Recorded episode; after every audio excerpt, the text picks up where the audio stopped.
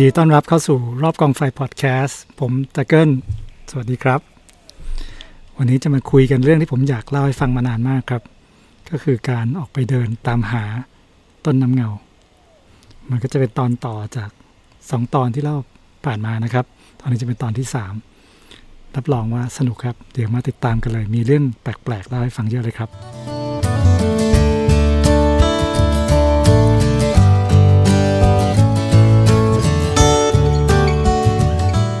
ถ้าได้ฟังสองตอนแรกก็คงจะรู้นะครับ ว่าผมเนี่ยไป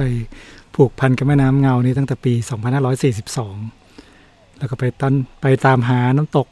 โอโลโกรตั้งแต่ปีนั้นนะครับ จากนั้นผมก็กลับไปเที่ยวที่แม่เงาอยู่ตลอดเกือบทุกปี หัวข้อหนึ่งที่ผมกับสหายก็คือไก่แล้วก็จะซอเนี่ย คุยกันอยู่เสมอก็คือเรื่องว่าต้นน้ำของแม่น้ำสายเนี่ยอยู่ที่ไหนกันแน่ไม่มีใครรู้นะครับ แม้กระทั่งคนในพื้นที่เองก็ไม่มีใครรู้ว่าต้นน้ำของแม่เงาเนี่ยมีกำเนิดมาจากที่ไหน เรารู้กันว่ามันอยู่ลึกเข้าไปข้างใน คุยกันมาหลายปีครับ จนกระทั่งปีหนึ่ง ตอนนั้นเนี่ยก็คือปี 2547 นะครับประมาณ 4-5 ปีหลังจากที่ผมไปแม่เงา ซึ่งผมก็เดินไปหลายเส้นแล้ว แต่ยังไม่เคยไปต้นน้ำเงาสักที แล้วก็คุยกันบอกว่า เอาสักทีนะนะครับ ตอนนั้นเนี่ยผมก็ไม่มีแผนที่ดูแผนที่ก็ยังไม่ค่อยเป็น ถามใครก็มีใครรู้ ไก่เนี่ยก็มีคนบอกไก่บอกว่า มันอยู่ประมาณนี้แหละนะครับใกล้ๆกับอุทยานแห่งชาติแม่เมยจังฝั่งตากนะครับ เราก็เลยวางแผนกันอย่างนั้นนะครับ ก็คือเราก็วางแผนกันว่าให้คนไปส่งเอารถไปส่งที่ฝั่งอุทยานแม่เมยฝั่งตาก ซึ่งถ้าดูในแผนที่ก็จะลงใต้มาค่อนข้างเยอะนะครับ ตอนนั้นเนี่ยก็มีพื้นที่ที่คนรู้จักกันก็คือม่อนกระทิงนะครับอยู่ในอุทยานแห่งชาติแม่เมยปัจจุบันเนี่ยเราก็ไปแถวๆนั้นนะครับ แล้วก็ให้เจ้าหน้าที่อุทยานอีกคนหนึ่งไปส่งเรา เราก็แบกเป้กันเราในที่นี้นะครับ ตอนนั้นก็คือทีมสำรวจน้ำตกโอโลโกเดิมนี่แหละครับอ่าก็คือมีไก่มีจะซอแล้วก็มีผม ส่วนชัยวัฒน์เนี่ยติดงานตามมาทีหลังนะครับ ตามไปเจอเราทีหลัง เราก็เลยไปกัน 3 คนเท่านั้นเอง จำได้ว่าตอนนั้นเนี่ยน่าจะเป็นประมาณเดือนมีนาคมนะครับ ปี 2547 เราก็ไปกัน เดินลงจากทางด้านฝั่งแม่เมยผ่านบ้านเกรคีนะครับเกรคีเดินตามห้วยเกรห้วยเกรเกรคีก็แปลว่าต้นน้ำเกรนะครับห้วยเกรลงไป ก็ไปถึงเดินไปประมาณเกือบเกือบวันครับ ก็ไปถึงน้ำเงา แต่ว่าก็ยังไม่ใช่ต้นน้ำสักทีเดียวนะครับ แม้จะเป็นพื้นที่ที่เราไม่เคยเข้าไปมาก่อนมันค่อนข้างลึกนะครับ เข้าค่อนข้างลึกทีเดียวแต่ก็ยังไม่ไม่ใช่ต้นน้ำเงานะครับเป็นป่าทึบป่าใหญ่อยู่ตรงนั้น แม่น้ำเงาตอนนั้นที่เราไปเจอนี่ก็ไม่ใหญ่นักนะครับ น่าจะกว้างสักผมว่าสิบกว่าเมตรไม่ถึงยี่สิบเมตรละเป็นสาหร่ายคลุมทึบไปหมด เราก็เดินข้ามแม่น้ำเงา แล้วก็เดิน ตามแม่น้ำเงาลงไป ไม่ได้ขึ้นไปสำรวจทั้งต้นน้ำนะครับเพราะพื้นที่แค่นั้นเราก็ไม่เคยเข้ามาแล้วค่อนข้างลึก เดินลงไปนะครับ ก็ไปเจอหมู่บ้านน่าจะเป็นหมู่บ้านทีลอเปอร์ ผมจำไม่ได้ว่าเป็นหมู่บ้านอะไรที่อยู่ตรงนั้นริมริมแม่น้ำเงานะครับแล้วเราก็เดินไปอีกจนกระทั่งเราไปพักกันที่หบศพห้วยแม่หลองศพห้วยแม่หลองตรงนั้นนะครับ กลางกลางเต็นท์ปลูกเปลนอนกันอยู่ตรงนั้น กลางป่าลึกเลยในเมื่อ 20 กว่าปีก่อน วันรุ่งขึ้นก็เดินต่อไปอีกก็ไปถึงบ้านศพโขงครับ บ้านศพโขงที่เรารู้จักกันทุกวันนี้แต่เมื่อ 20 ปีก่อนนะมันเป็นหมู่บ้านกลางป่า ที่ไม่มีถนนเข้าถึงนะครับ ผมไปถึงตอนนั้นเนี่ยไม่มีถนนที่ที่ศพโขงเลยมีโรงเรียนที่ชื่อว่าล่องแพวิทยาอยู่ ที่เขาชื่อว่าล่องแพวิทยาเนี่ยเพราะว่า เวลาจะเดินเข้าไปครูจะเข้าไปสอนเนี่ยจะต้องเดินเข้าไป แล้วเวลากลับบ้านเขาก็จะล่องแพกลับออกไปข้างนอกนะครับโรงเรียนตอนนั้นอยู่ยังอยู่ริมน้ำตอนนี้ตอนนี้ก็กลายเป็นพื้นที่ตรงนั้นก็กลายเป็นโครงการพัฒนาป่าไม้ตามแนวพระราชดำริที่เป็นอย่างนั้นก็เพราะว่าเราไปถึงเดือนมีนานะครับ หลังจากนั้นพอออกมาไม่นานก็ได้ข่าวว่าประมาณเดือนกรกฎาคมปี 47เนี่ยน้ำก็ท่วมใหญ่พัดโรงเรียนหายไปเลยนะครับ ไปถึงศพโขงตอนนั้นเนี่ยก็มีเรื่องแปลกๆหลายอย่าง คือเป็นหมู่บ้านที่เราไม่เคยไปถึงมาก่อนนะครับ ในตอนนั้นเขาก็พาไปดูชาวบ้านพาไปดูบอกเนี่ยที่นี่มีเมืองเก่านะ มีกำแพงเมืองโบราณอยู่ ซึ่งผมก็ไม่ดูไม่ออกไม่เข้าใจศึกษาประวัติศาสตร์ แล้วก็ไม่เจอว่า ตรงนั้นบริเวณนั้นจะมีเมืองเก่าหลงอยู่ได้ยังไง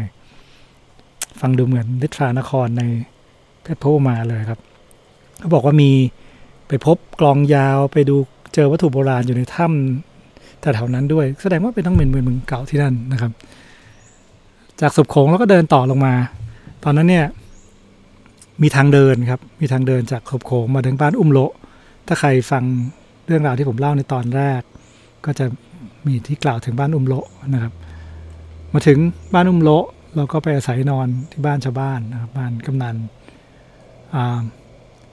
เสร็จแล้ววันรุ่งขึ้น เราก็ล่องแพไม่ไผ่นะครับ จากบ้านอุ้มโลออกมา ซึ่งก็ยังไม่เคยสำรวจเหมือนกันนะครับ ไม่เคยทำล่องมาเรื่อยๆ นอนกลางทาง ล่องมาผมจำไม่ได้นะครับ อาจจะสองวันสามวัน นอนริมทาง อย่างน้อยๆก็หนึ่งหรือสองคืนละนะครับ ตามริมแม่น้ำจับปลากินบ้างขโมยปลาบ้าง อันนี้น่าจะหมดอายุความแล้วนะครับ ตอนนั้นเนี่ยก็มี ตะข่ายของชาวบ้านก็ผูกอยู่ก็จะซอต้องโทษจะซอจะซอก็ไปขโมยปลา เอ้ยขอยืมปลาเข้ามาแล้วก็ย่างกินกันตามริมแม่น้ำนะครับ มี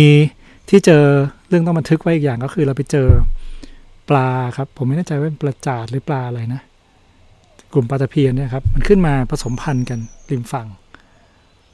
ก็เราอยู่เป็นแพรกันสามคนตอนนั้นมีจะซอกับไก่ หัวท้ายแล้วผมนั่งอยู่ตรงกลาง ปลามันขึ้นมาผสมพันธุ์กันน้ำเดือดเลยริมริมฝั่งแม่น้ำเงานะครับสองคนนั้นก็ตื่นเต้นมากกระโดดลงไป จับปลาทิ้งผมอยู่บนแพคนเดียวต้องแบบคัดแพเข้ามาริมฝั่งมาดู พวกเขาจับปลากัน ก็ได้ปลามากินอีกไม่เยอะครับ เพราะว่าจะซอตื่นเต้นมากกระโดดลงไปกลางวงปลามันก็เลยแตกหมดป่าตอนนั้นยังอุดมสมบูรณ์มากจริงๆแม่น้ำเงายังอุดมสมบูรณ์มากๆเลยผมโชคดีมากที่ได้ไปเห็นตอนนั้น เราล่องแพกันออกมาจนสุดสายแม่น้ำนะครับ มาถึงถนน 105 แล้ว ไก่ก็ยังไม่ยอมอีก ไก่ก็บอกว่าไม่ได้พี่งบมาถึงตรงนี้แล้ว ไปให้สุด เราก็ล่องแพออกอีกไปตามแม่น้ำยวมนะครับ เพราะว่าพอเลยสาย 105 เนี่ยแม่น้ำเงาก็จะไปเจอแม่น้ำยวมนะครับจงชี้ชื่อเรียกว่าศพยวมหรือแม่น้ำสองสีเราก็ล่องแพเลยลงไปอีกประมาณ 10 กว่ากิโลครับ สุดสายน้ำยวมจนกระทั่งไปถึงแก่งใหญ่ ที่เรียกว่าห้วยน้ำแดง แก่งห้วยน้ำแดงนะครับแก่งห้วยน้ำแดงเนี่ยซึ่งตอนนี้ก็เป็นบริเวณที่ มีแผนที่จะสร้างเขื่อน เขื่อนน้ำยวมที่จะทดน้ำมาให้มาแม่น้ำปิงลอดอุโมงค์มานั่นแหละผมไม่พูดถึงแล้วกันตรงนั้น แต่ตอนนั้นเราก็ล่องไปถึงแก่งใหญ่ที่เราลงไม่ได้ละนะครับก็ทิ้งแพแล้วก็เดินกลับมา นอนตรงนั้นคืนหนึ่งแล้วก็เดินกลับมาบ้านแม่เงาอีกใช้เวลาไป ผมว่าทริปสำรวจนี่ไม่ต่ำกว่าห้าหกวันนะผมจดรายละเอียดไว้แต่ว่าไม่ได้หยิบมาดูตอนนี้ น่าจะประมาณหกวันที่เราเดินสำรวจล่องแพกัน ตลอดแม่น้ำเงา แต่ก็ยังไม่เจอต้นน้ำเงานะ ที่ตลกมากสำหรับการเดินเที่ยวนี้ก็คือ พอเดินมาจนจบนะครับ ผมก็ขับรถ ตอนนั้นผมใช้รถ Suzuki Caribbean ก็ขับจากบ้านไก่จะกลับบ้าน ก็ต้องแวะเติมน้ำมันปั๊มหลอดที่แม่เงา ที่แม่เงาเนี่ยมีร้านชำในตำนานอยู่ร้านหนึ่งคือร้านลุงยนนะครับ ร้านลุงยนเนี่ยคนที่เที่ยวป่ายุคก่อนผมอีก นะครับสามสี่สิบปีก่อน บอกเลยว่าลุงยนต์เนี่ยเป็นตำนานของป่าแม่เงานะครับ แกมีบ้านแล้วก็มีร้านชำอยู่ที่ถนนหนึ่งศูนย์ห้าตรงสะพานแม่น้ำเงา ผมก็แวะเติมลุงยนต์ก็คุ้นเคยกันดีแกเป็นพ่อเลี้ยงของไก่นะครับ เจอกันทุกครั้งที่ผมมา เติมน้ำมันหลอดปั๊มหลอดแกก็คุยกันบอกลุงยนต์ลุงยนต์ก็ถามอ้าวไปแอลที่ไหนมา ผมก็บอกว่าผมไปไก่ๆครับ ไปหาต้นน้ำเงา แกก็ถามว่าไปทางไหน ผมก็บอกว่าเนี่ยไปทางแม่เมยแล้วก็เดินลงมาบ้านเกรคีแกก็บอกบ่ใจบ่ใจต้นน้ำเนี่ยมันอยู่ทางแม่สลิดปูน ตาเคยไป ตาตายนเนี่ยเคยต้อนเมื่อก่อนแกเลี้ยงวัวนะครับ แล้วก็ถนนที่ไปแม่แม่เสรียงเนี่ยยังใช้ไม่ได้ สมัยก่อนนู้นเลยเนี่ย แกต้องต้อนวัวไปขายที่อมก่อยนะครับ ก็แกก็จะต้อนลงไปที่แม่สลิดแล้วก็ตัดป่าใหญ่แกบอกว่าตัดป่าใหญ่ ดงใหญ่ ๆ เลยเดินเป็นวันๆนะครับล่มมองแสงแดดส่องไม่ถึงพื้นนะครับเดินบนสันเขา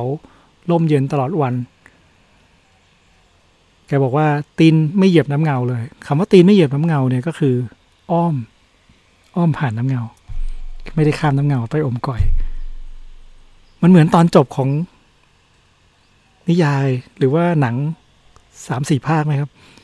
จบแล้วมีคนมาบอกว่าไม่ใช่มันต้องไปตรงนู้น และนั่นก็คือตอนจบของทริปสำรวจปี 47 ที่ผมไปกับไก่กับจซอ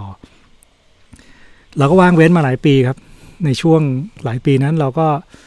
มัวจะทำกิจกรรมอย่างอื่น ผมไปไม่เงากับทุกปีนะแต่เราก็เปลี่ยนไปทำอย่างอื่นบ้าง ไปเดิน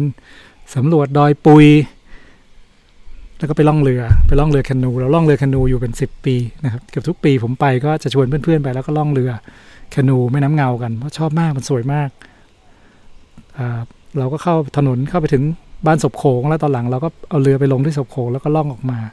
ทุกวันนี้ไม่ใช่เรื่องยากแล้วครับ ที่จะล่องเรือแคนูถ้าใครอยากจะไป ก็ติดต่อกับวิสาหกิจชุมชนได้เขามีเรือแคนูที่นั่นแล้วเราไปแต่ตัวเขาเรือรถไปรับแล้วก็ล่องลงมาได้ เดี๋ยวจะเล่าให้ฟังในตอนที่ 4 เรื่องการที่จะไปเที่ยวแม่เงาแบบไหนได้บ้าง ผมกับกายก็จะซอกคุยกันมาตลอด คุยกันมาตลอดว่าเอ๊ต้นน้ำเงานี่มันอยู่ตรงไหนกันแน่ เราจะไปสำรวจยังไงดี ก็มีคนพูดมาบอกว่ามันอยู่ทางบ้านทีพะแลนะ ก็ยังไม่ได้ไปสักที จนกระทั่งมาถึงประมาณเดือน ต้นปี 2562 นะครับ ประมาณ 4-5 ปีที่ผ่านมานี่เอง ตอนนั้นเราเสร็จภารกิจกับหลายอย่างละ เส้นทางเดินป่าระยะไกลชนชนกลุ่มน้ำเงาก็เปิดแล้วนะครับ เส้นทางพายเรือคนูที่ให้ท่องเที่ยวไปเที่ยวก็สำเร็จแล้ว เราก็เลยกลับมาคุยกันอีกครั้งหนึ่งว่า เฮ้ยถึงเวลาต้องไปหาต้นน้ำเงาสักทีละ เดี๋ยวแก่กว่านี้จะเดินไม่ไหวนะครับ เราก็เลยสำรวจกันกายก็บอกว่าพี่บ้านทีพาแหลที่เคยได้ยินว่าเป็นต้นน้ำเงาเนี่ย มันก็ไม่ใช่นะ ไม่ใช่สักทีเดียว ผมไปเคยไปแล้วมีถนนไก่บอกมีถนนเข้าไปถึงแล้ว มันก็ยังไม่ต้นน้ำสักทีเดียวนะครับเราก็เลยอะทดลองสำรวจกันสักทีหนึ่งนะครับ ตอนนั้น พ้นฤดูท่องเที่ยวมาแล้วร้อนละเดือนเมษาเราว่างเราก็ไป ก็ขับรถกันตะเวน ใช้รถโฟล์ดไรฟ์คันเก่าผมนะครับเป็นรถคันแข็งโตโยต้ามีชื่อว่าเจ้าโยกเยก ก็ขับรถตามคำเล่าลือนะครับ ไปทางแม่สลิดเราเปิดคราวนี้เรามีแผนที่หนึ่งต่อห้าหมื่นแล้ว ผมซื้อมาครบทุกแผ่นเลย แล้วก็ดูแผนที่กัน ขับวิ่งไปทางแม่สลิดเพราะว่าผมเห็นในแผนที่เนี่ย มีหน่วยต้นน้ำต้นน้ำเงาอยู่ หน่วยพัฒนาต้นน้ำของกรมอุทยาน แล้วก็ขับกันเข้าไปจากทางแม่สลิดเข้าไปถึง ไปถึงจริงๆ พอไปถึงอุทยานหน่วยต้นน้ำที่เขียนว่าต้นน้ำเงาเนี่ย มันไม่ใช่ครับ ปรากฏว่าห้วยที่เขาอนุรักษ์หรือพยายามดูแลเนี่ยมันกลายเป็นห้วยน้ำสองที่ลงแม่สลิดไม่ใช่แม่เงาอีก แล้วก็วิ่งอ้อมไปอ้อมมานะครับ ผ่านหมู่บ้าน ที่อยู่ลึกๆในป่าหลายหมู่บ้านสุดท้ายก็ไปจบที่บ้านทีพะแลบ้านทีพะแลเนี่ยก็บอกว่า ไปเจอครูนะครับ ครูของโรงเรียนทีพะแลแกก็อยู่ที่นั่นมาชื่อครูหน่อง ครูหน่องก็บอกว่าผมได้ยินว่ามันอยู่ทางนี้นะนะครับ ขึ้นไปจากหมู่บ้านเนี่ย มีทางใหม่ที่ชาวบ้านเขาขุดกัน แล้วก็ตรงเนี้ยมีห้วยอ่า ห้ยตะคร้อหรือไงผมไม่แน่ใจนะครับห้ยตะคร้อแล้วก็ลงมารวมกันแล้วก็เป็นน้ำตรงนั้นนะเขาเรียกน้ำเงาละก่อนหน้านั้นเขาไม่เรียกน้ำเงานะครับ เราก็ไปกันขับรถจากทีพาแหลไปประมาณเจ็ดแปดกิโลทางค่อนข้างลำบากเลยเป็นทางดินที่ชาวบ้านเขาขุดนะครับ บางช่วงเนี่ย ข้ามสันเขารถ LN นี่ขึ้นไปอย่างนี้เลย เพื่อนๆอ๋อลืมบอกไปว่าตอนที่ไปสำรวจเที่ยวนี้ก็มีเพื่อนๆ ผมไปกับหลายคน ผมไปคนเดียว แล้วก็มีไก่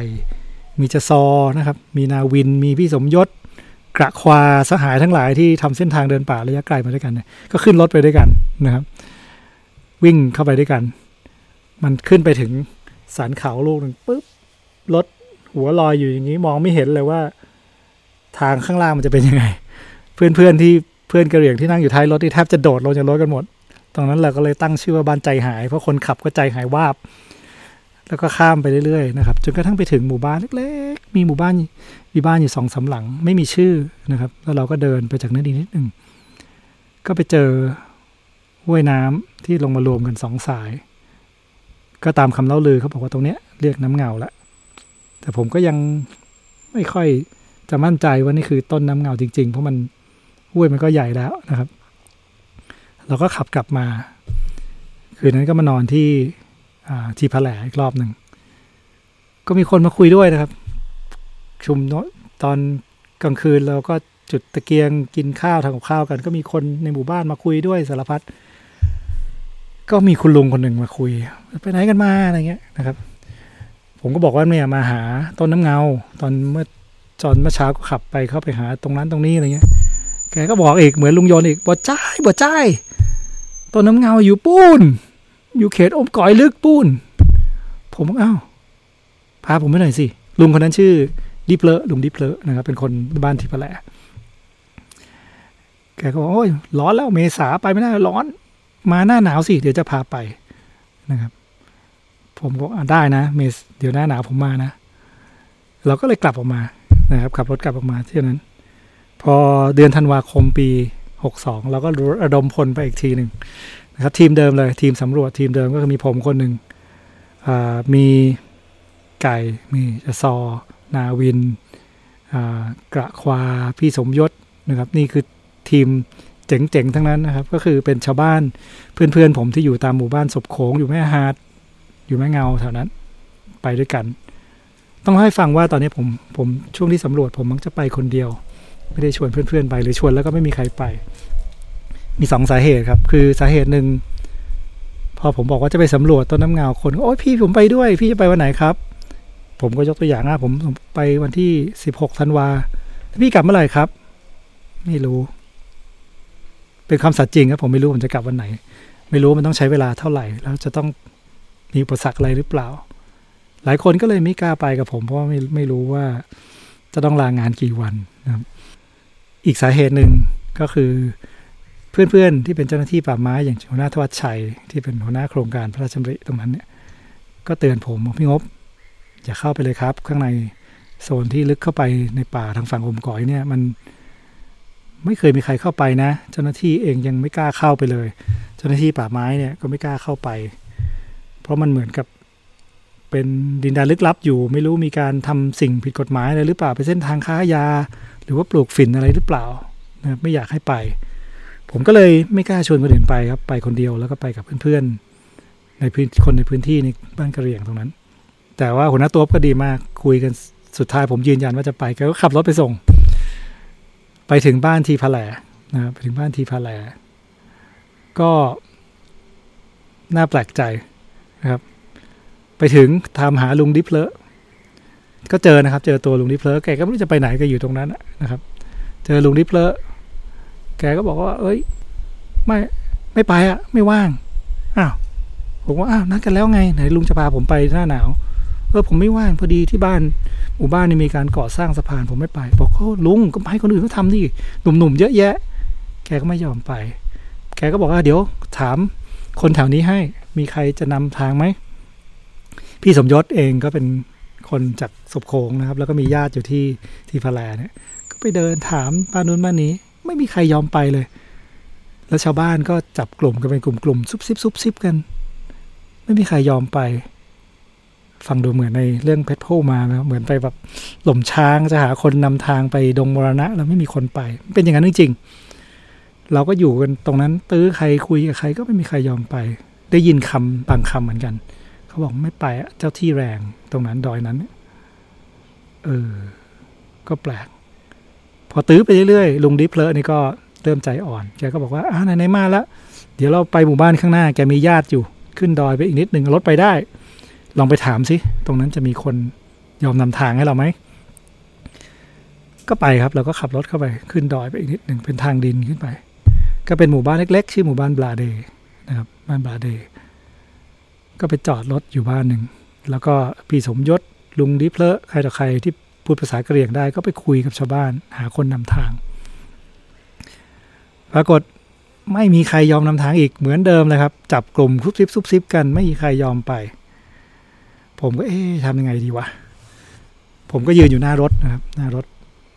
ที่จอดอยู่หน้าบ้านหลังหนึ่งก็มีเด็กหนุ่ม เด็กหนุ่มคนนี้หน้าตาไม่ค่อยเหมือนคนอื่นในหมู่บ้านนะตัดผมแบบวัยรุ่น ใส่ต้มหูแบบ แล้วก็ถอดเสื้อตัวขาวมาเลย ก็ทักผมพี่พี่อยากไปเที่ยวป่าแล้วครับ บอกใช่ใช่เนี่ยอยากไปเที่ยวป่าข้างหลังเนี่ยไปหาต้นน้ำเขาก็บอกผม พี่ให้วันเท่าไหร่ครับ ผมก็บอกเขาได้ได้ได้ผมให้วันเท่านี้เท่านี้โหพี่ผมอยากไป ผมอยากไป เดี๋ยวผมพาไปเดี๋ยวผมขอเอาญาติไปคนได้ไหมได้ผมบอกได้เอาเลยเขาก็วิ่งไปตามญาติเข้ามา ซึ่งก็เป็นคนชำนาญทางนะครับ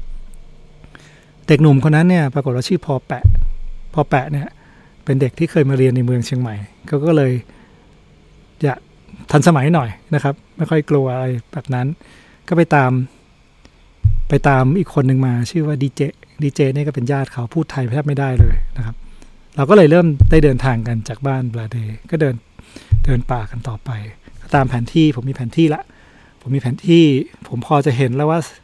ต้นน้ำเงาเนี่ยน่าจะอยู่บริเวณไหน เราต้องเดินไปบนสันเขานะครับ เข้าไปในเขตอมก๋อยจังหวัดเชียงใหม่ ก็ตรงกับที่ดีเจเนี่ยพาเราไป จากบ้านปลาเดไปเข้าป่าไปเนี่ย มันก็เป็นป่าใช้สอยของหมู่บ้านเขานะครับ แล้วก็เข้าไปเรื่อย เราก็เริ่มเข้ามาในป่าที่ใหญ่ขึ้นก็คือต้นไม้ต้นใหญ่ๆ ข้างล่างนี่ก็ค่อนข้างโล่งเดินสะดวกเป็นสันเขานะครับ คืนแรกเราก็ไปนอนพักกันในป่า ก็หาผักหาหญ้ากินกัน ผมก็ยังจำได้ เก็บผักเก็บอะไรกัน แล้วก็ก่อกองไฟทำกับข้าวกันเผลอแป๊บเดียวจะซอมไม่รู้ไปคว้ากบมาจากไหนก็มากบมาต้มกินกัน เป็นคืนค่ำคืนที่ดีมากคืนหนึ่งในป่าที่อยู่กับสหายทั้งหลาย วันรุ่งขึ้นเราก็เดินไปอีกครับ ผมก็ลากเส้นตามแผนที่หนึ่งไปห้าหมื่นไปเรื่อยๆเอ๊ะแปลกใจมากกับแผนที่สองแผ่นเพราะจะเดินข้ามระหว่างแผนที่แผนที่สองแผ่นมาต่อกันผมว่าเอ๊ะ ไอ้ตรงนี้อะไรเนี่ยมันอยู่ระหว่างแผ่นสองแผ่นพอดี ตัวหนังสือก็ขาดขาดพอมาต่อดูดีๆ มันมีแผนที่เขียนว่า ดอยขุนน้ำเงาครับ ดอยขุนน้ำเงาในสูงประมาณพันเจ็ดร้อยกว่าเมตร แล้วเราก็เดินไปจนกระทั่งไปถึงจุดหนึ่งที่เราพักกินข้าวนะครับ ตรงนั้นมีต้นน้ำมีห้วยเล็ก ๆ อยู่ข้างล่าง เราก็พักแล้วก็ลงไปตักน้ำขึ้นมากิน เราก็รู้ได้เลยว่าตรงนั้นนะคือจุดหนึ่งของต้นน้ำห้วยเล็ก ๆ ที่เป็นต้นน้ำเงาสายหนึ่งนะครับ แล้วก็ลุงยนก็เล่าให้ฟังจำคำพูดของลุงยนได้ลุงยนบอกว่า ก่อนจะขึ้นดอยสูงเนี่ยนะสุดท้ายก่อนจะข้ามดงใหญ่ๆเนี่ยมันจะมีจุดพักมีน้ำอยู่ เราก็จะผูกวัวเลี้ยงวัวกันอยู่ตรงนี้นะครับ ก็ตรงกับคำพูดที่ดีเจบอกว่าดีเจบอกว่าเนี้ยดอยเนี่ยชื่อดอยลูกวัว ดอยลูกวัวคือวัวออกลูกอะไรประมาณนั้นนะครับภาษากะเหรี่ยงก็คือจุดที่พักวัวสมัยก่อนนั่นแหละว้าวแปลว่าเราเดินทับเส้นทางลุงยนต์ละ น่าจะถูกต้อง แล้วเราก็วันนั้นเราก็เดินไปจนถึงดอยคุณน้ำเงาจริง ๆ นะครับดอยคุณน้ำเงาจริง ๆ แต่ว่าไม่มีวิวให้ชมนะครับ ตรงนั้นป่าทึบป่าใหญ่มาก ต้นไม้ต้นใหญ่ๆมองดอยสูงก็จริงแต่เรามองไม่เห็นวิวเลยเพราะต้นไม้มันบังหมด ไม่มีแสงอาทิตย์ส่องมาเลย เหมือนกับที่ลุงยนต์เล่าให้ฟังไม่มีผิด จากนั้นเราก็เดินกันไปอีก พักในป่าอีกคืนหนึ่งแล้วก็เราก็ดีเจก็พาเราออกไปทางฝั่งอมก่อย ตัดป่าลงไป ไปทางด้านปิดตุกขีบ้านปิดตุกขีอันนี้ก็เรื่องน่าสนใจ ระหว่างทางเนี่ยมันก็จะมีลานโล่งเป็นทุ่งหญ้าอยู่ระหว่างป่าป่าพอแปะก็บอกว่าเนี่ย ทุ่งหญ้าพวกเนี้ยมันเป็นปลักช้างนะพี่ ถ้าเป็นช่วงหน้าฝนเนี่ยช้างจากทางด้านอมก่อยเนี่ยมันจะเดินมาอยู่ในป่านี้ ป่ามันต่อกันนะครับ แล้วก็ทุ่งหญ้าที่เห็นข้างบนเนี่ยก็เป็นที่อยู่ของช้างในช่วงฤดูฝน แต่เรามาตอนนี้ไม่มีละเขาก็ยังเล่าให้ฟังอีกว่าบ้านปิตุคีที่เราจะเดินไปเนี่ยครับเมื่อไม่กี่ปีก่อน อาจจะสิบปีแล้วก็ได้ไม่กี่ปีของเขาเนี่ยเคยมีช้างป่าเป็นร้อยๆตัวเลยเดินผ่าเข้ามากลางหมู่บ้าน โอ้ฟังแล้วก็หลุดมาจากเพชรเป้ามาอีกแล้วครับ เราก็เดินไปจนกระทั่งแต่วันเต็มๆอะนะครับ วันนั้นเต็มๆเลย หมดแรงเลยคอตกก็ไปถึงบ้านปิตุคีนะครับก็มีโรงเรียนอยู่เราก็ไปขอนอนที่บ้านปิตุคี ก็ไปเจอครู อันนี้ต้องต้องชื่นชมนะครับ มีครูที่อยู่ทิศตัวมากๆเลยมาอยู่บ้านปิตุคีมาสอนเด็กๆ โรงเรียนเล็กๆกลางป่ากลางป่าลึกจริง ๆ บ้านปิตุคีเนี่ยเราก็ไปอาศัยนอนไปขอข้าวกินทำกับข้าวกินกับเขาที่กับข้าวที่เรามีมาก็ไปแบ่งทำกันกิน แล้ววันรุ่งขึ้นเราก็ติดต่อขอเช่ารถนะจากบ้านปิตุคีนะก็เป็นรถของผู้ใหญ่บ้านหรือผู้ช่วยผู้ใหญ่บ้านนะผมจำไม่ได้ ให้ออกมาส่งเราที่ที่สบโคงนะครับทางก็ โอ้โห ไม่อยากจะพูดเลยทารุณจริงๆที่วิ่งออกมาจากพิทุคีนะครับ มาได้ไม่ถึงครึ่งทางปรากฏรถแหนบหักแหนบหัก ก็ไม่รู้จะทำยังไงกันอยู่กลางป่า พยายามจะติดต่อให้คนเอาอะไรมาให้ยังไม่สำเร็จ สุดท้ายสหายไก่ผมก็เลยแสดงวิชาแม่ไกเวอร์ครับ ตัดต้นไม้ต้นหนึ่งให้ทุกคนมาช่วยกันงัดรถขึ้นเอาหินหนุน แล้วก็ตัดไม้มาดาม เป็นสลักดามแหนบ วิ่งต่อได้โอ้โหเป็นประสบการณ์ที่เหลือล้ำจริง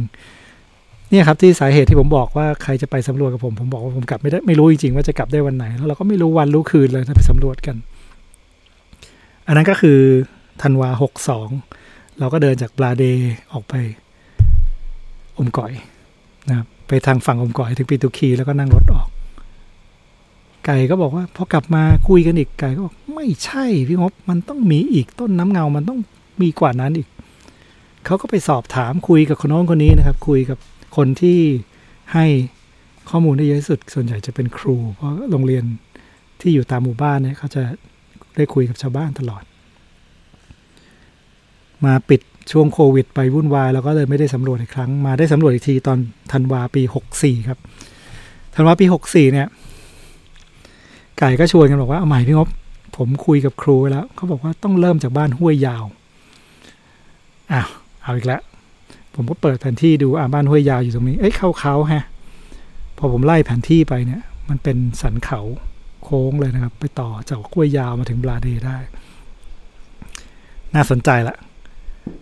เราก็เลยไปกันนะครับห้วยยาวนี้ก็อยู่กลางป่าเหมือนกัน เรานั่งรถเราจ้างรถจากศพโขงไปห้วยยาวกันธันวาปีหกสี่หนาวมาก ก็ห้วยยาวนี่ตอนไปถึงนี่ผมว่ามันแทบจะเหมือนหล่มช้างในเพชรโพมานะครับ ผู้คนก็มามุงดูเรากันใหญ่ คนมุงแต่เขาเป็นมิตรมากนะครับ เป็นมิตรมาก บางคนก็พูดภาษาไทยได้ ส่วนใหญ่จะพูดไม่ได้ เราก็ไปคุยถามหาคนนำทาง ก็ไม่มีใครเคยเดินนะครับ อ่า ไม่มีใครเคยเดินเลย ก็ อันนี้เราก็เลยต้องค้างที่นั่นคืนหนึ่งคณะสำรวจนี่ก็คณะเดิมนะครับอ๋อต้องบอกว่า คณะเที่ยวนี้ก็คือมีไก่ ขาดจะซอไป เพราะจะซอป่วยเสียชีวิตไปในปีนั้นนะครับ ไม่ได้ไปกับเรา ก็มีคนอื่นมีกระความมีพี่สมยศนะครับ ไปสำรวจกับพวกเราเที่ยวนี้จากบ้านห้วยยาว พอคืนนั้นเราก็ไปนอนที่บ้านผู้ใหญ่บ้านเขาก็ให้เรานอนบนบ้าน เป็นบรรยากาศที่ย้อนยุคไปยี่สิบปีจริง ๆ มันเหมือนกับตอนที่ผมไปบ้านนาเกียนเมื่อยี่สิบปีก่อน หรือมาถึงศพโขงใหม่ๆนะครับบ้านที่นั่นยังเป็นบ้านกระเหรี่ยงแท้ๆนะครับ ก็คือเป็นห้องโล่งแล้วก็มีครัวไฟอยู่ตรงกลางนะครับครัวไฟอยู่ตรงกลางก็ก่อไฟกันเขาก็ก่อไฟทางอบข้าวนะครับเราขอซื้อไก่เขาตัวหนึ่งเขาก็จัดการชำละถอนขนต้มแกงกินด้วยกัน ทั้งคนที่หมู่บ้านนั้นแล้วก็เราเองด้วยนะครับ ก็พอทำทำไป ก็มีคนมาคุยนะครับ พี่สมยศก็ทำหน้าที่เป็นคนคุยหลัก เพราะแกมีญาติพี่น้องอยู่แถวนั้นเต็มไปหมด ก็คุยเขาคุยภาษากะเหรี่ยงกัน ผมก็นั่งฟังไม่รู้เรื่องมังไม่รู้เรื่องเลยเอาที่ดีกว่าไม่รู้เรื่องเลยนั่งอยู่ในวงก็ด้วยครับก็นั่งคุยกันล้อมวงกองไฟกัน ก็มีคนมาคุยทีละคนทีละคนนะครับบางคนมาสักพักก็ไปคือ ถามพี่สมยศเขาก็บอกว่าเขา คือผู้ใหญ่บ้านไปตามว่ามีใครพอจะนำทางให้เราไปได้บ้างนะครับ ก็ไม่ไม่มีใครสักทีหนึ่งจนกระทั่งมีลุงสองคน ดูอายุมากนิดหนึ่งเดี๋ยวผมจำชื่อกันไม่ได้ เดี๋ยวขอพักแป๊บหนึ่งผมจะหยิบสมุดโน้ตมาดูว่าแกชื่ออะไร อ่าเจอแล้วครับ สมุดโน้ต คนนำทางเนี่ยที่มาคุยกับเรากลางดึก แล้วก็รับปากที่จะนำทางเนี่ย ชื่อดิวอกับโอภะ นะครับดิวอเนี่ยอายุหกสิบสามแล้ว แล้วก็โอภะเนี่ยอายุประมาณห้าสิบเอ็ดสองคนเนี่ยเคยเดินเส้นทางนี้มาก่อนนะครับว่าไม่ได้เดินมาหลาย แต่ว่าไม่ได้เดินมาหลายปีแล้วเขาบอกว่าที่เขาพอจะนำทางได้เพราะมีแต่คนรุ่นเก่าเท่านั้นที่เคยเคยเดินนะครับ เด็กรุ่นใหม่ๆเนี่ยไม่มีใครเคยไปเส้นนี้มาก่อน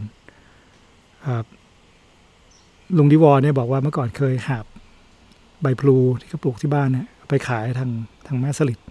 ก็คือต้นทางที่เราเคยเดินมาเมื่อสองปีก่อนนะครับบอกว่าทางอาจจะลกนะครับ เพราะว่าไม่มีคนเดินเลย มีช้าง แล้วก็ช้างที่เคยมาเดินเนี่ยก็ไม่ได้มาสองสามปีแล้วทางก็เลยลกมาก เราก็เลยเริ่มออกเดินทางกันนะครับวันรุ่งขึ้นนะครับ คืนนั้นก็นอนนอนที่บ้านผู้ใหญ่บ้านนะครับบ้านผู้ใหญ่บ้านเนี่ยแกชื่ออะไรนะพาปลีวา ชื่อพาปลีวานะครับ ก็เป็นประสบการณ์ที่ดีมาก ผมไม่ได้นอนบ้านกระเหรี่ยงแท้ๆมาหลายปีนะครับ ก็นอนบนบ้านเขาผิงไฟกองไฟที่อยู่กลางบ้านวันรุ่งขึ้นเราก็ออกเดินกันแต่เช้าหนาวมาก ตอนนั้นปีนั้นปีนั้นหนาวมากนะครับปีหกสี่เราก็ออกเดินทางจากบ้านห้วยยาว ช่วงแรกก็ตัดขึ้นสันเขาไปนะครับสักพักหนึ่งเราก็วกลง ผมดูจากเข็มทิศเรื่อยๆนะครับ เราก็วกลงทางใต้ บนสันเขา มาประมาณสักครึ่งวันเราก็มาเจอดงกล้วยนะครับดงกล้วยเนี่ย เป็นดงกล้วยใหญ่มาก แล้วก็มีห้วยไหลลงมา ผมดูจากแผนที่แล้ว ตรงเนี้ยก็เป็นจุดหนึ่งของต้นน้ำเงาจริง ๆ นะครับ เป็นห้วยสายเล็ก ๆ สายหนึ่งที่ไหลออกมาแล้วเราก็เดินต่อกันไปเรื่อยๆนะครับ บนสันเขาเนี่ย ก็เริ่มเห็น ภาพชัดเจนขึ้นนะครับว่าเออต้นน้ำมันหน้าตาเป็นยังไง ซึ่งตรงเนี้ยผมสามารถจะอธิบายได้แล้วว่า ต้นน้ำเงาเนี่ยเป็นหุบเขารูปเกือกม้าครับ ถ้าเป็นแฟนหนังจีนกำลังภายในอย่างผม ก็จะต้องเรียกมันว่าหุบเขาวงพระจันทร์นะครับสวยมากเป็นพื้นที่โค้ง เป็นพื้นที่รับน้ำเป็นแอ่งกระทะประมาณครึ่งวงกลมเลย แล้วก็น้ำที่ ฝนที่ตกลงมาแล้วก็ลำห้วยทุกสายที่อยู่บนวงวงพระจันทร์หรือเขาโค้งเนี่ย ก็จะไหลลงไปรวมกันตรงกลางเป็นน้ำเงานะครับวันนั้นเราเดินมา มีการหลงบ้างเหมือนกันนะครับ เพราะว่าโอภะเองก็บอกว่าไม่ได้เดินมาหลายปีมากลุงดีวอก็บอกไม่ได้เดินมาหลายปี หลงขึ้นไปบนสันเขาแล้วก็หลงจนกระทั่งต้องฟันทางมุดลงไปนะครับ ก็ทำก็ดีเหมือนกันทำให้เราลงไปเจอลำห้วยข้างล่าง ในหุบนั้นนะครับหุบวงพระจันทร์เนี่ยก็ได้เห็นต้นน้ำที่เป็นต้นน้ำเงา หลาย ๆ สายมารวมกันเป็นลำใหญ่ขึ้นนะครับแต่แล้วก็สุดท้ายพอเราตัดขึ้นไปบนสันเขาอีกครั้งหนึ่งเนี่ยเราจะมองเราก็ได้มองเห็นวิวที่เป็นหุบวงพระจันทร์นี้นะครับ ในหุบเนี่ยไม่มีไม้ใหญ่เป็นเป็นทุ่งสลับต้นไม้ไม่ใหญ่นักนะครับ เพราะว่าลุงดิวอ โอภะเนี่ยก็บอกว่าสมัยก่อนเนี่ยเป็นพื้นที่ที่มีคนมงนะครับมาปลูกฝิ่น แล้วก็ถูกทางการมาไล่ออกไปไม่ปลูกหายไปมันก็เลยเป็นป่าที่ค่อนข้างจิตค่อนข้างโล่งนิดหนึ่งแต่บนสันเขานี่สิครับที่เราเดินกันไปเนี่ย มันเป็นต้นไม้ต้นใหญ่ๆหลายคนโอบจริง ๆ ที่ยังสมบูรณ์มากอยู่บนสันเขาเป็นต้นน้ำที่สมบูรณ์มากของน้ำเงานะครับ เราก็เดินกันมา แล้วก็มาหาที่พักแคมป์กันคืนที่หนึ่งนะครับ นอนคืนที่หนึ่งเสร็จแล้วก็หาของป่ากินกัน โอภาเขาก็มีของเด็ด ต้องต้องบอกว่าดีวอลกับโอภาเนี่ยเป็นคนเดินป่าที่ จะเรียกว่าบูชคราฟก็ยิ่งกว่าบูชคราฟจริง ๆ เลยนะครับ เขามาจากหมู่บ้านเขาเนี่ย ไม่มีอะไรมาเลยกับตัวมีย่ามมีข้าวสารกับมีดเล่มหนึ่ง แล้วก็ของเล็กๆน้อยเกลือพริก แห้งนะครับ อยู่ในกระเป๋า คืนแรกมานอนกันเนี่ยเขาไม่ได้ใช้อะไรเลยเขาก่อไฟเราก่อไฟกันเขาก็ไปตัดใบกล้วยเลยมาปูแล้วก็นอนผ้าห่มก็ไม่มีโอ้ผมนี่หนาวแทบตายกลางเต็นท์นอน ในถุงนอนยังหนาวแทบตายเขาก็อาศัยกองไฟนะครับ แล้วก็อยู่นั้น หุงข้าวก็ใช้กระบอกไม้ออกไก่มีหม้อสนามมาก็ก่อไฟหุงกันนะครับ เดินกันมาถึงคืนที่สองก็พักแรมกันอีกทีหนึ่งก็ คืนที่สองเนี่ยเรามาพักแรมอยู่บนสันดอยใกล้ๆกับขุนน้ำเงาที่ผมเคยสำรวจเมื่อสองปีก่อน ก็เป็นป่าใหญ่ ตรงนั้นก็มีเขาเรียกหน่อหวายนะครับ คล้าย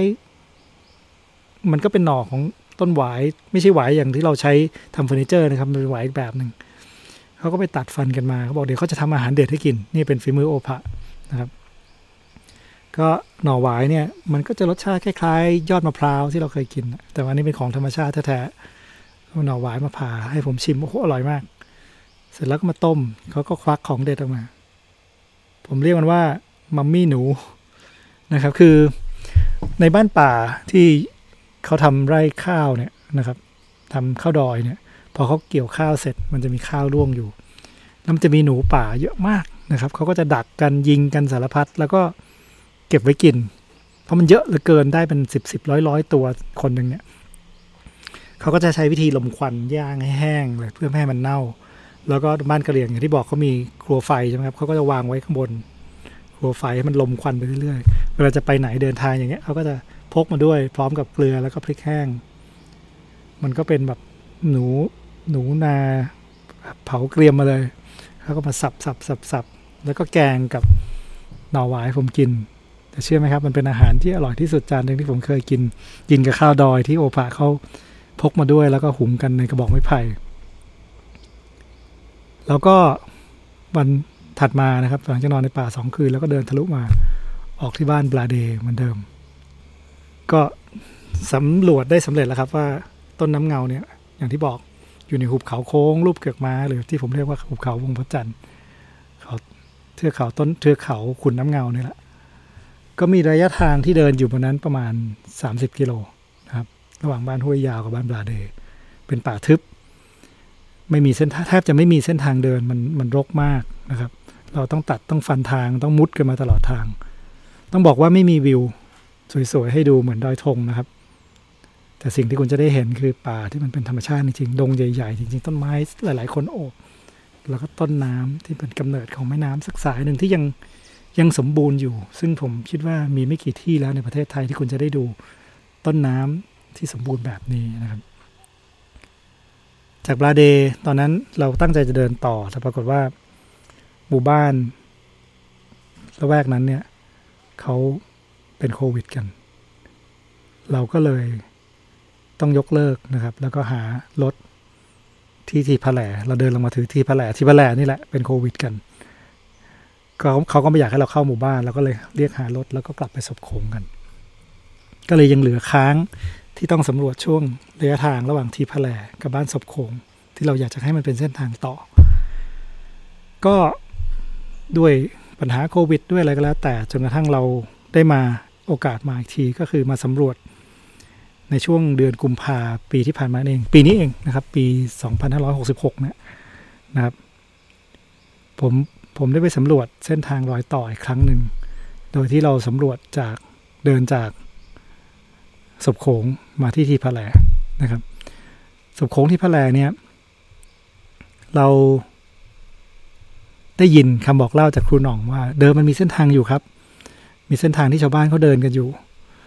อาจจะประมาณสักยี่สิบยี่สิบห้ากิโล มันจะเดินเลาะแม่น้ำเงามาตลอด แล้วแม่น้ำเงาในช่วงนี้สวยมากมีโตกผา แม่น้ำเงา ก็ถ้าเดินจากศพโขงมันก็จะเล็กลงเรื่อยๆจนกระทั่งถึงที่พาแลย้อนไปที่ต้นน้ำผมก็เลยเดือนกุมภาผมก็ไปกับสหายที่สำรวจเหมือนเดิมครับ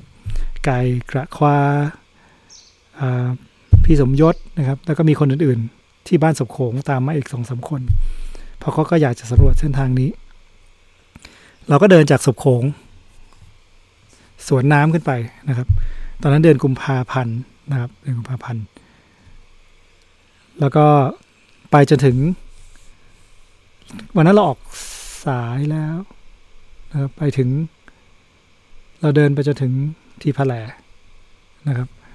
ก็ใช้ระยะทางประมาณ 18 กิโลครับ18 กิโล ก็เริ่มปฏิติประต่อได้นะครับปฏิติประต่อได้ เริ่มเป็นรูปเป็นร่างแล้วว่าเราสามารถจะต่อเส้นทางจากศพโขงไปจนถึงห้วยยาวได้ เดินไปถึงต้นน้ำเงาได้ แต่ผมก็ยังไม่วางใจผมบอกว่าเราต้องทดลองเดินตลอดทางสักทีหนึ่ง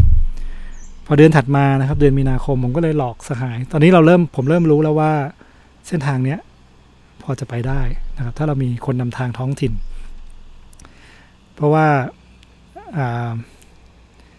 คนพื้นคนในพื้นที่เนี่ย เวลาเราไปเขารู้ว่าเราเป็นนักท่องเที่ยวเขาก็จะบอกต่อๆกันในหมู่บ้านต่อๆไป ซึ่งเป็นญาติพี่น้องกันหมด ว่าเราเป็นนักท่องเที่ยวนะ ไม่มีภัยอันตรายอะไร เราไม่ได้มาจับไม่ได้มาตรวจดูอะไร ใครทำอะไรก็ทำไปเราไปเที่ยวกัน แล้วเขาก็จะนำทางให้เรานะครับเราก็เลยสำรวจกันอีกครั้งหนึ่งครับ เดือนมีนาคมที่ผ่านมานะครับ เราก็ไปเจรจาคนนำทางที่ทีพาแหลไว้แล้วนะครับ ที่บลาเดก็ดิเจเจ้าเดิม เราก็ ผมหลอกน้องๆไปได้หลายคนประมาณ10 12 คนนะครับรวมทั้งผมด้วยคณะ 12 คน เราก็เริ่มออกเดินทางจากศพโขงกัน แล้วก็เดินทวนน้ำขึ้นไปเรื่อยนะครับ ไปเรื่อยๆ จนไปถึงที่พะแหลเป็นระยะทางประมาณ 18 กิโล ทางช่วงนี้ถ้าเป็นฤดูน้ำหลากหรือมีหน้าฝนหลังหน้าฝนช่วงหน้าหนาว ต้นต้นหน้าหนาวก็ยังเดินไม่ได้เพราะน้ำมันจะสูงเกินไปเพราะเราต้องเดินข้ามตลอด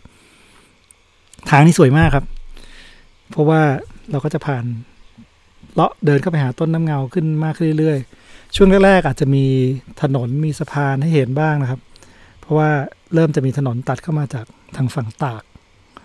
เข้ามาหาหมู่บ้านต่างๆ ที่เขาลำบากมากถ้าหน้าฝนเนี่ยถ้าไม่มีถนนเหล่านี้เขาจะเข้าไปหาหมอไปอะไรได้ยากมาก แต่ก็น่าเสียผมก็แอบนึกเสียดายนิดนึงนะว่าผมน่าจะสำรวจเส้นทางต้นน้ำเงาให้มันเร็วกว่านี้ ทางมันจะได้ดิบมากๆ แต่ว่าก็ยังไม่ไม่สายครับ ช่วงแรกเราอาจจะเดินเจอถนนบ้างอะไรบ้าง แต่ก็ยังสวยมากต้องบอกเลยนะครับเลาะริมน้ำเงาขึ้นไป ใกล้ๆบ้านทิพแหลก็อย่างที่ครูนองบอก มันก็จะเป็นโตรกผา เดินเลาะเข้าไปสวยงามมากเลย เราไปถึงบ้านทีพะแหลตอนเย็นๆแล้วก็เลยหมู่บ้านไปหน่อยหนึ่งแล้วก็ตั้งแคมป์กันนะครับ เราก็ไปได้เจรจาไปแล้วละคนนำทางจากบ้านทีพะแหลเขาก็มารับช่วงพาเราขึ้นไปสำรวจเส้นทางที่จะไปบ้านบลาเดต่อ เพราะผมบอกเขาว่าผมไม่อยากเดินถนนนะ ขอเส้นทางในป่า ในวันที่สองเนี่ยต้องบอกว่าเป็นวันที่เหนื่อยไม่น้อยเลย เพราะเราจะต้องเดินตัดขึ้นสันเขาสูงไปหาบ้านบาเดเขาก็พาเราไปตาม ที่ทางทางป่าที่เลาะอยู่ตามริมห้วยขึ้นไปนะครับ ก็ใช้ได้ครับไม่ต้องเดินถนน ขึ้นไปถึงบ้านบาเดแล้ว เราก็ตัดเข้าป่าไปก็ไปต่อ เข้ากับสิ่งที่ผมเคยสำรวจไปก่อนหน้านั้น เดินเข้าไป นะครับ บนสันเขารูปเกือกม้านะครับนอนที่ที่ผลาคืนนึงแล้ว คืนที่สองเราไปนอนในป่า ที่ผมเคยนอนเลยจากบ้านบาเดเข้าไป คืนที่สามก็ไปนอนในดงลึกเลยนะครับ จุดดงลึกข้างใน อีกวันหนึ่งเราก็เดินไปถึงห้วยยาวได้ แล้วก็นอนพักที่ห้วยยาวเพราะเราไปถึงห้วยยาวก็เย็นมากแล้วไปนอนใกล้ๆบ้านหมู่บ้านห้วยยาว นั่นก็คือการสำรวจต้นน้ำเงาจนกระทั่งได้ระยะทางเราวัดแล้ว จากศพโขไปถึงห้วยยาว รวมระยะทางได้ 51 กิโลเมตรพอดีนะครับอาจจะมีบวกลบบ้าง แล้วแต่ใครจะเดินอ้อมเดินลัดยังไง และนั่นก็หมายความว่าเราสามารถจะต่อเส้นทางเดินป่า ระยะไกลชุมชนขุนน้ำเงาได้สำเร็จแล้วครับ ทุกวันนี้นะครับ เส้นทางเดิมที่เราเดินจากห้วยม่วง แม่ปะนะครับ ผ่านจอเลอคี ดอยธงแม่หาดศพโขง อันนั้น 50 กิโล คุณสามารถจะเดินต่อจากศพโขงไปที่พะแหลบลาเด ขุนน้ำเงา ไปจบที่ห้วยยาวได้ รวมระยะทางประมาณ 101 กิโล จากเส้นทางเดินป่าระยะไกลก็จะเป็นเส้นทางเดินป่าระยะไกลมาก ที่ใช้เวลาเดินประมาณ 8 วัน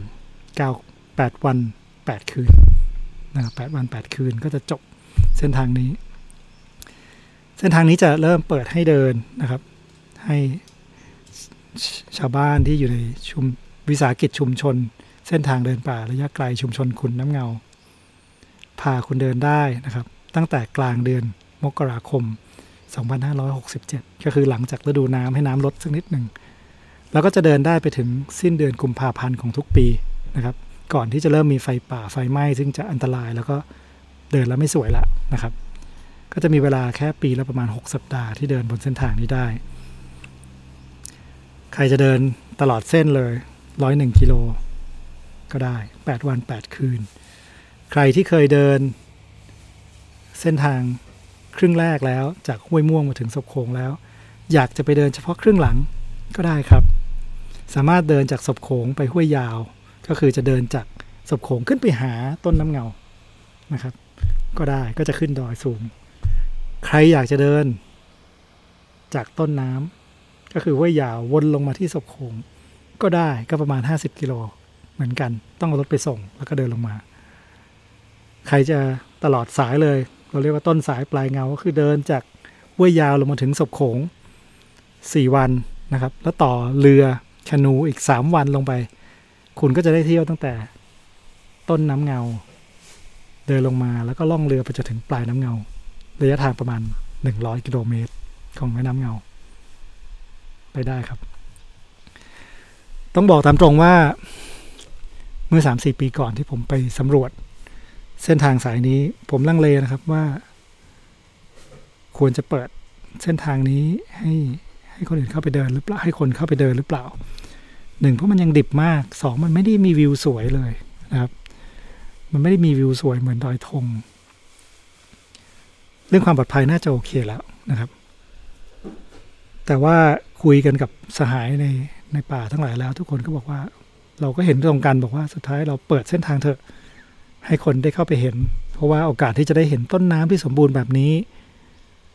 น้อยมากแล้วในประเทศไทยมันคงเหลือไม่กี่ที่ที่ยังเป็นต้นน้ำอุดมสมบูรณ์แล้วก็ไม่มีผู้คนแบบนี้นะครับ อีกสาเหตุหนึ่งก็คือ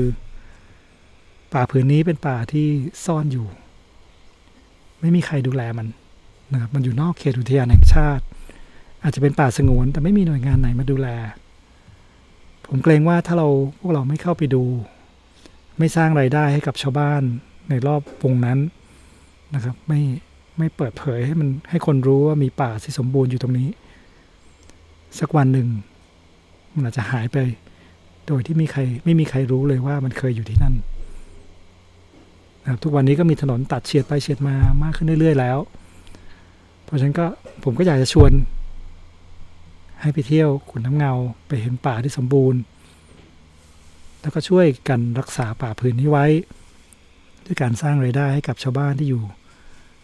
รอบๆมันด้วยการที่เขาเป็นคนนำทาง เขาก็จะช่วยดูแลป่าพื้นนี้นะครับ และนั่นก็เป็นเรื่องราวที่ 20 ปีพอดีจากที่เราไปสำรวจกันครั้งแรกจนถึงตอนนี้นะครับ หวังว่าคงจะสร้างแรงบันดาลใจให้ หลาย ๆ คนไปเดินทางเส้นนี้นะครับ ก็คงจะจบพอดแคสต์ตอนนี้แต่เพียงเท่านี้นะครับ จากนี้ไปจนถึงตอนหน้า ระหว่างนี้ก็ขอให้เพื่อน ๆ ได้มีโอกาสออกไปใช้ชีวิตกลางแจ้งอย่างมีความสุข สวัสดีครับ